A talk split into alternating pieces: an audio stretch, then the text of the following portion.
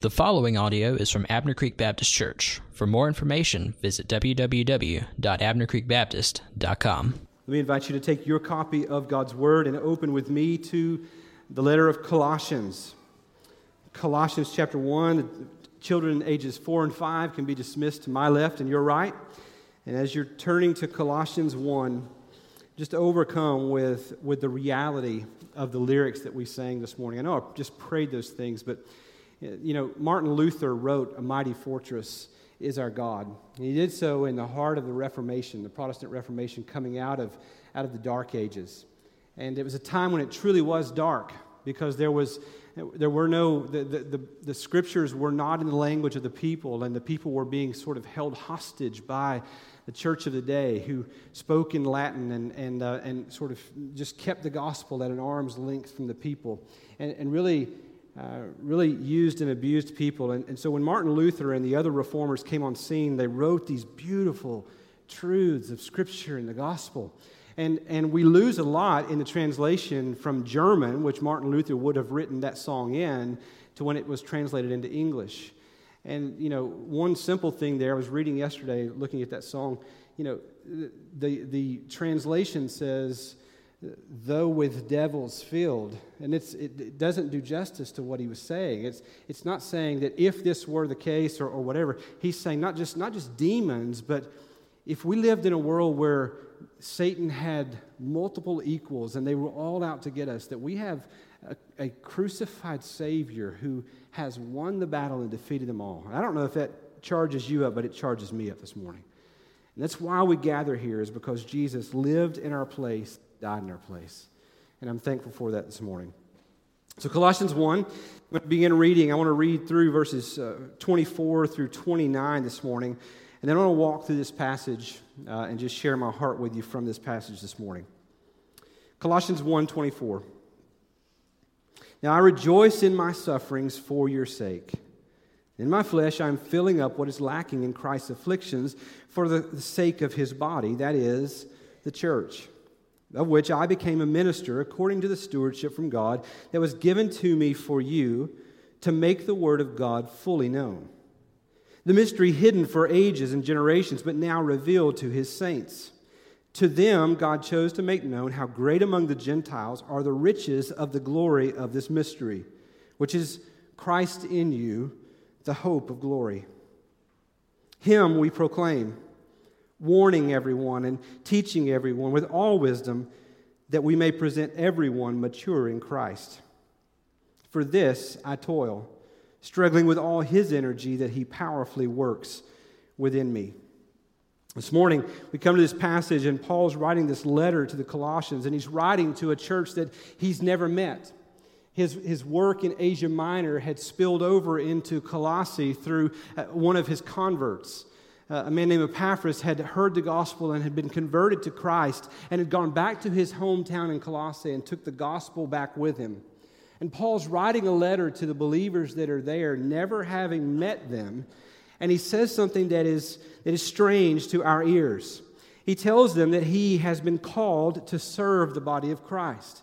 But he uses even more peculiar language in that he says that he rejoices in his sufferings for their sake for the sake of a people that he had never met.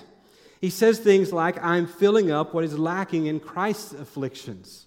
And by that, Paul does not mean that there is something lacking in the atoning work of Jesus. He knows that Jesus went to the cross and, and paid the price in full. He's not having to fill up something that Christ left undone. Instead, what he's saying is that, that he will gladly suffer the, the, the, the mocking and, and, and all that the world, the hatred that they would pour on him, because Jesus has left and left his followers behind. And if they hated Jesus, they would hate us as well. And so he would gladly suffer for the sake of the gospel. When Paul here says that he rejoices in his sufferings, that's a phrase or, or a sentiment or a thought that doesn't make sense with us. We, we don't think of rejoice being paired with suffering. Those two things don't go together. Uh, you don't arrive at, at that, that place by human reasoning. Human reasoning says that uh, when you suffer, that, you should bicker about it, that you should gripe, that you should complain. Uh, we, we live in a day and age where being offended is the supreme virtue of our day. And this is, this is what human reasoning takes us to is that when I suffer, when I'm in pain, I should get out. I should run away. I should go to what's comfortable. I should, I should not suffer at all. But Paul here says, I rejoice in my sufferings for your sake. That is the church of which I became a minister according to the stewardship from God that was given to me for you. You see, Paul wasn't using human reasoning. When Paul here says, I rejoice in my suffering for your sake, the church of which I became a minister, he, he's not using human reasoning. Instead, he can make that claim because his life is no longer his own. He has been made a minister, he has a godly call. And if God were to call him to go, and if God were to call him to suffer, then he would rejoice in that for being counted worthy to suffer and to go. You see, being a minister of the gospel was the last path that Paul would have taken. If you, if you know anything about Paul, before he was known as Paul, he was Saul. And Saul, in his day, before he was saved, on the road to Damascus, he was, being, he was, he was rising up through the ranks of Judaism. He had become the leading persecutor against this new wave of the church. And he had no, it was not on his radar at all to become a minister of the gospel. And instead, he went from persecuting the church, arresting them, having them thrown in prison, killing them, to now he rejoices that he gets to suffer for their sake. You say, that makes no sense apart from God. He rejoices because he has been made a minister. He has a stewardship that has been given to him from God. He is not his own. He doesn't represent himself. He does not carry out his own whims and will. Instead, he, he does what he does because he is carrying out the commands of one that is greater. He does so for the sake of the body of Christ, the church. And this is one of the hardest things I will have to do in my life, but in the same way, I would have never chosen ministry either. If you knew me in my high school days, if you knew me in, in those days where I was struggling and running from this call to ministry, you would have said, no, that, that guy would never be a pastor. Yet here I am, and now I can't imagine anything else. Almost 10 years ago, I became a minister according to the stewardship from God that was given to me for you, Abner Creek. The things are not, are, they're peaceful now, they weren't always peaceful. When I came to be your pastor almost 10 years ago, I came into a place where uh, things were, were hostile at, at sometimes. They were turbulent. Not, all, not there's some of you that were here then and, and, you're still here, and some of you are here right now, and, and, you look back on those days, and, and if we're honest with one another and we look one another in the eyes, some of you didn't like me very much then. And that's okay. Because if I'm honest in my flesh, if I, if I allowed myself to go there, this is just gut level honest, real people. There were times when I didn't feel real fondly of you either. But over the course of the last 10 years, God has knit our hearts together. And God has given me a love for you that I can't explain. A lot of you weren't here then. Some of you are in this room and, and uh, you've come within the last seven, eight, years or the last three or four years, maybe the last six months or so, and you have no idea what I'm talking about, and you've walked into a place that seems to be, we're not perfect by any stretch of the imagination, but you've walked into a place that seems to be gospel centered and God focused, and a place where the people love one another and want to serve Him to His glory. And I praise God for that.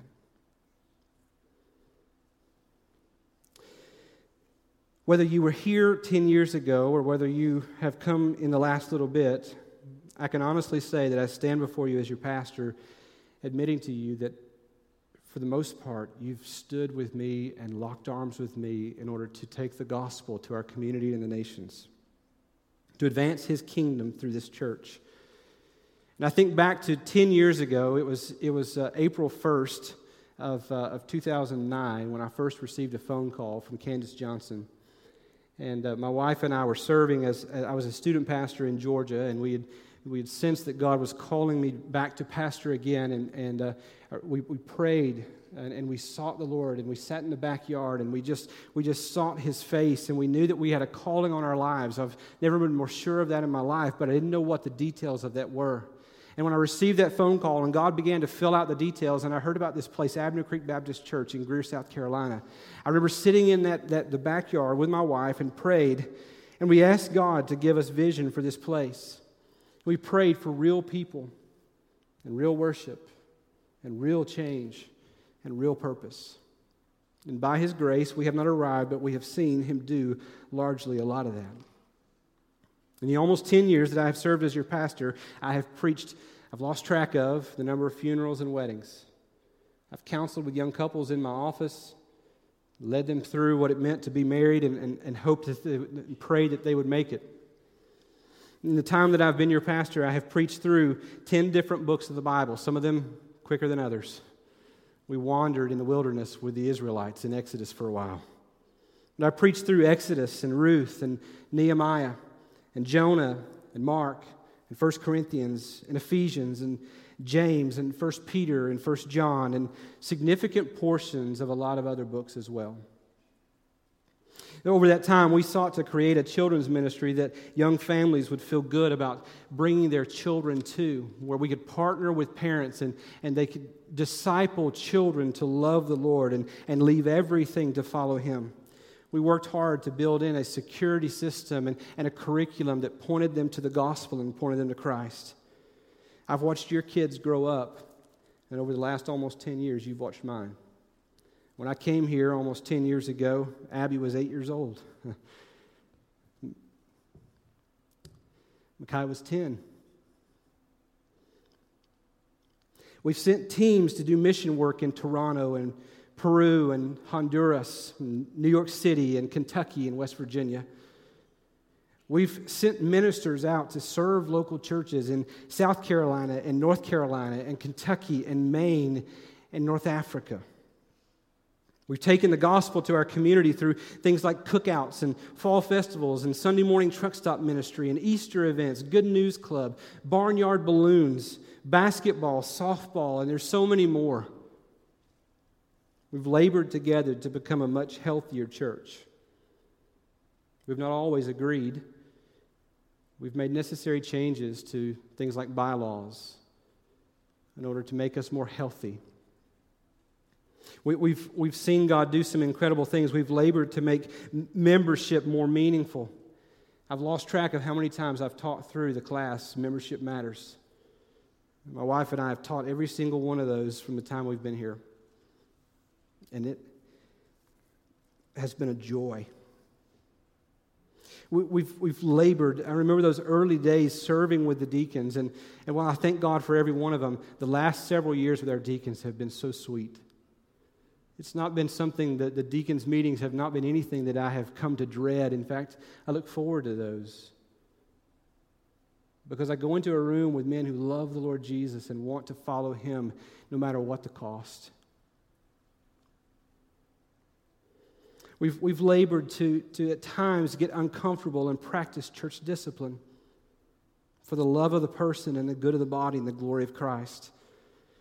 Our Sunday school classes, people have grown, and our life groups, people have, have met in living rooms and, and opened their hearts and shared their lives and poured out their struggles, encouraged one another, and prayed with one another.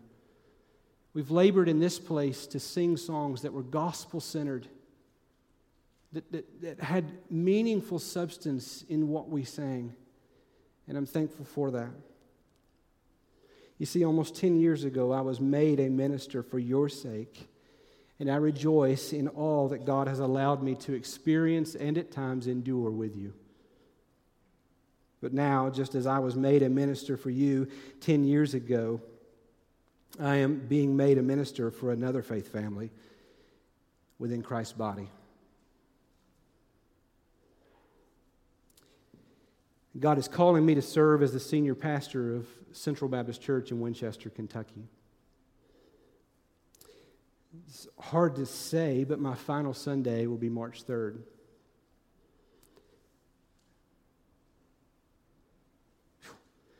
I love you with all my heart.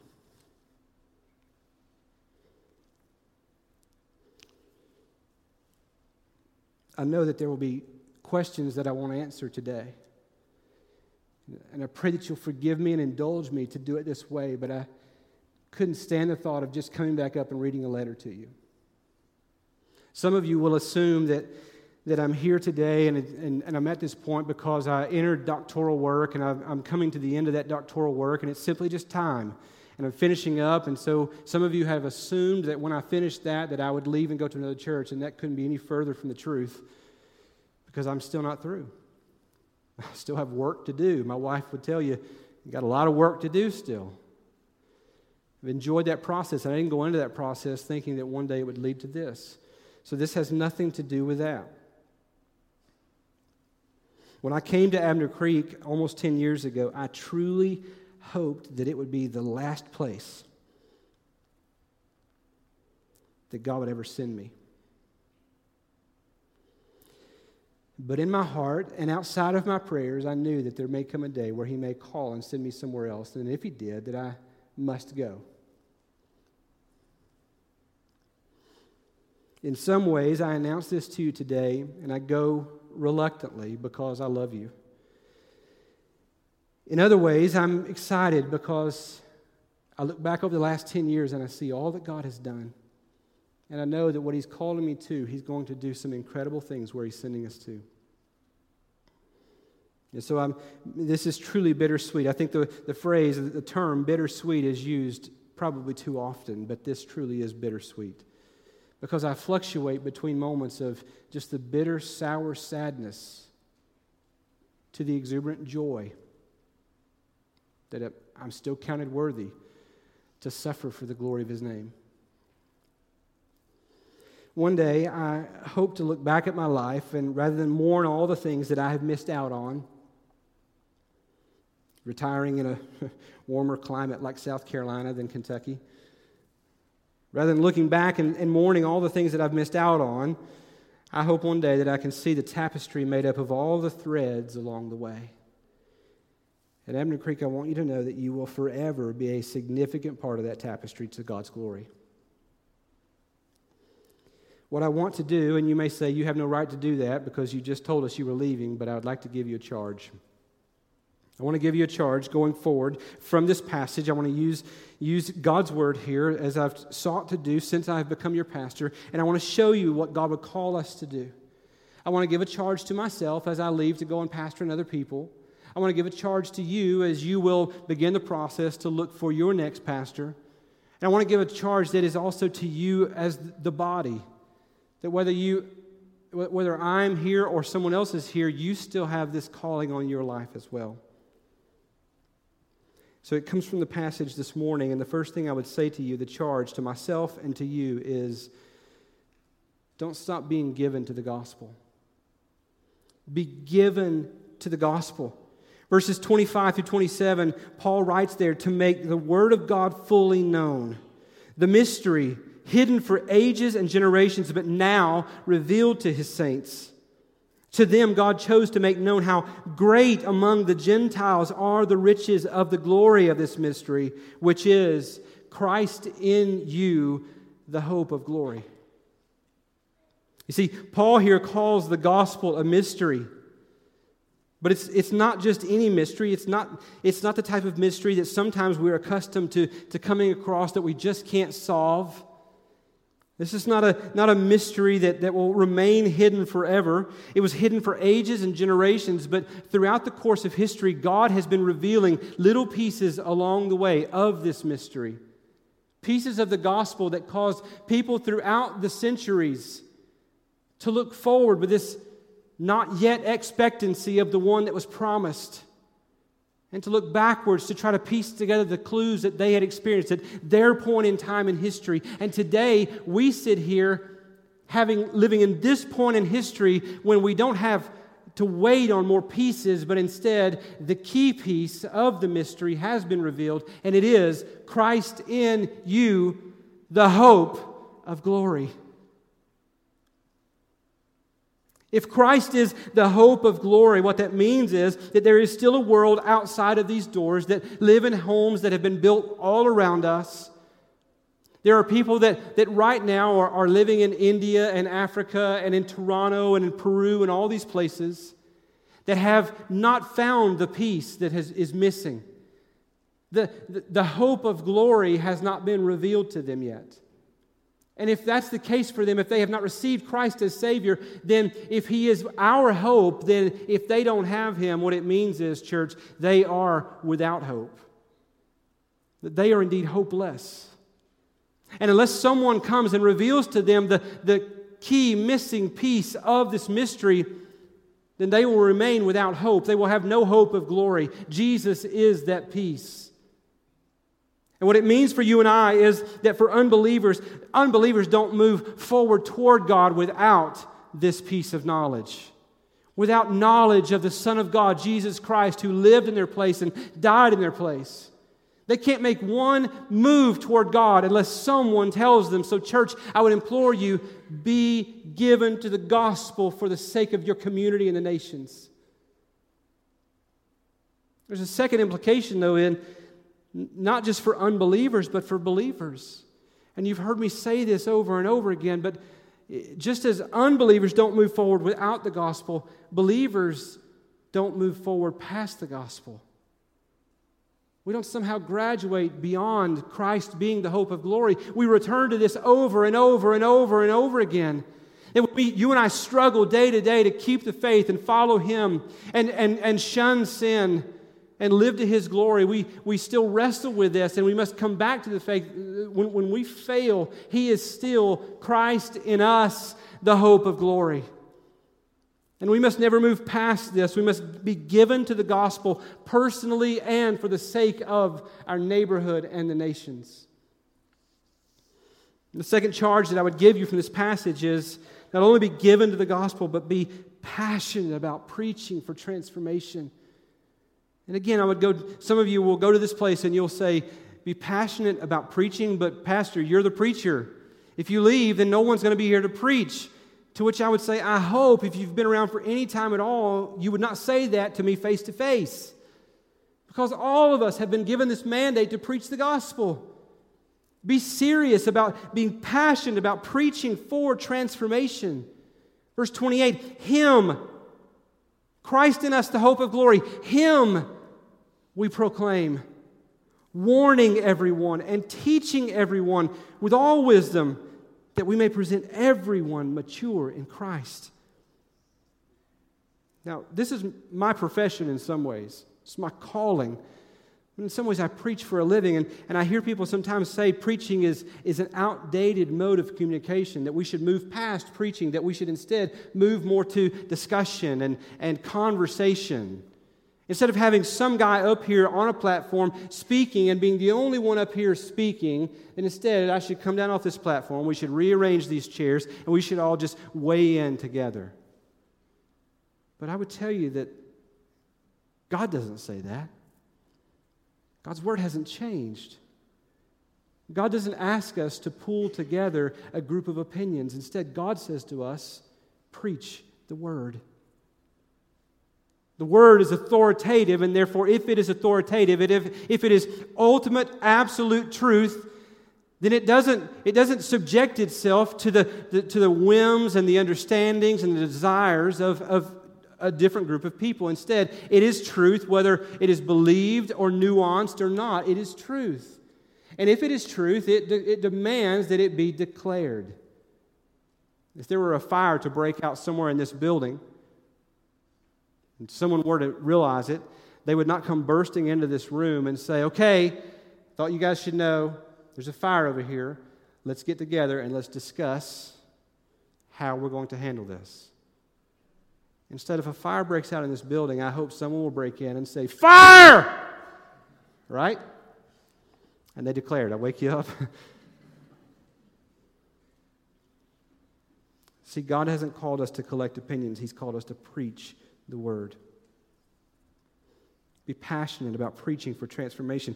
Preaching is not outdated according to God, it's not always quick either. It takes time, but it's God's way. Preaching is steady work. Preaching is not always welcome. When you have to warn people and teach people, you ever met somebody that's just not teachable? I stand before some of, the, some of those every single week, right? It's not always received well. When you have to go and you have to tell someone that what they are doing is not good and it's not right and they should stop doing it, that's not always received well. It's not always popular. It's not always welcome. For that reason, preaching can sometimes be frustrating. I've shared with you before, that's why I like to mow my grass. It's because at least when I mow my grass, I get to the end of my yard and I see a finished product. In almost 10 years, I've not, I've not yet seen a finished product here. And I don't mean that in a joking way. It means that we're still being conformed to the image of Christ, and we, and we will be until He comes again or we're with Him. Preaching is not fast, it's not quick, it's not the most efficient way, perhaps, but it is God's way. And it is the way that Abner Creek will be built going forward. Al Mohler calls it silent, invisible surgery of the soul. And that is exactly right. I know that in this place that there every week as I've preached over the last 10 years that there, there have been things that have happened in your life God has changed you in ways that I will never see or I will never know. And so I would, I would challenge you, I would charge you to be passionate about preaching for transformation, no matter how unpopular it is or how long it takes. Don't forsake the preaching of God's word. And the third charge that I would give to you this morning, and this is the final one, is to depend on God. To depend on God. Verse 29, it says there that. Uh, he says, For this I toil, struggling with all his energy that he powerfully works within me. I would tell you, don't get past the point where you realize your need for him. When I leave here and I'm no longer your pastor, some of you will, will be tempted to say, Well, Abner Creek doesn't have a pastor at the moment. And don't be misled by that statement because that statement's not true. When I leave this place and before you bring someone else on, you will not be without a pastor. Abner Creek has never been without a pastor, and Abner Creek will never be without a pastor because Jesus has promised to never leave nor forsake this assembly. And for the past 10 years, you've, you've not had me as the sole pastor of this church. You've had one chief shepherd, one chief pastor, and his name has been Jesus, and I have served as his under shepherd here. You will never be without a pastor because Jesus is indeed your pastor. Whoever you call to be your next pastor, understand that he must first be your pastor before you call the next person. Because in Matthew 16, 18, Jesus said, Not, I'll bring in a guy and he will build the church. But instead, Jesus said, I will build my church. And the gates of hell won't prevail against it. So depend on God. That's why Paul said, For this I toil, struggling with all his energy that he powerfully works within me. And I can say to you, have I done it perfectly? No. There's a lot of things that I wish God would have accomplished through me while I was here. There's a lot of things that I wish I was better at, that I had gifts in certain areas, that I could have led better. There's tons of that. But, but I can tell you that to the best of my ability, I stand before you, and I have, like Paul, for almost 10 years, toiled with his energy, counting on him to do the work through his word. And I would charge you today, church, to toil with the supernatural energy of God that resides within you, and he will not abandon you either. So, today, in one of the hardest days that I will ever have in ministry, I stand before you and I tell you that I am being called away. But like Paul, I rejoice in even this suffering for your sake so that God might be glorified. The best day for Abner Creek be the future days to his glory. Let's pray.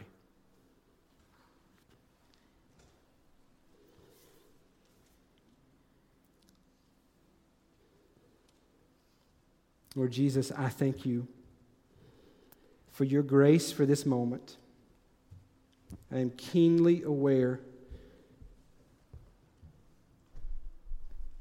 that I could not have just done did what I just did for the last 30 minutes plus unless you had been working powerfully within me. Powerfully to restrain emotion at times and Lord, power to be bold when your word called for boldness. God, I'm reminded that, Lord, I am not eloquent. I gave you the same excuses that Moses did when you were calling me to this. But God, I am reminded and I stand here before your people today, and I'm, I just would be remiss to, to not say this. You call the foolish things of this world to confound the wise, the weak things of this world to shame the strong. You're not looking for, for a group of people or a person who would stand and, and deliver in such a way that others would see that person or that group. But instead, Lord, you have called me and you've called this faith family to pour out our lives, Lord, to rejoice in your calling to suffer so that they might see you, that they might be impressed by you. God, now I pray, Lord, in the response to an atypical message, Lord, I pray, God, that you would direct, that you would lead. God, that you would call your people to respond. Lord, would you do so for your own glory? It's in Jesus' name. Amen. Want to give you an opportunity to reflect and respond, and I don't know how to do this in this message. I think more than anything, I would call you to pray. To call you to pray for, for Lana and I and Abby. Micaiah. Would you pray for us that, to know that we're praying for you? I don't know if there's anything that God has directly asked you to do in response to His word today, but I would, would challenge you to respond affirmatively if, if so. Maybe you want to come and just kneel across the front and pray. Whatever it is that God is leading you to today, I would just implore you to do it. To just move, to say yes to be obedient. Whatever it is, to his glory. Let's worship him. This time of teaching is brought to you by Abner Creek Baptist Church. For more information, visit www.abnercreekbaptist.com.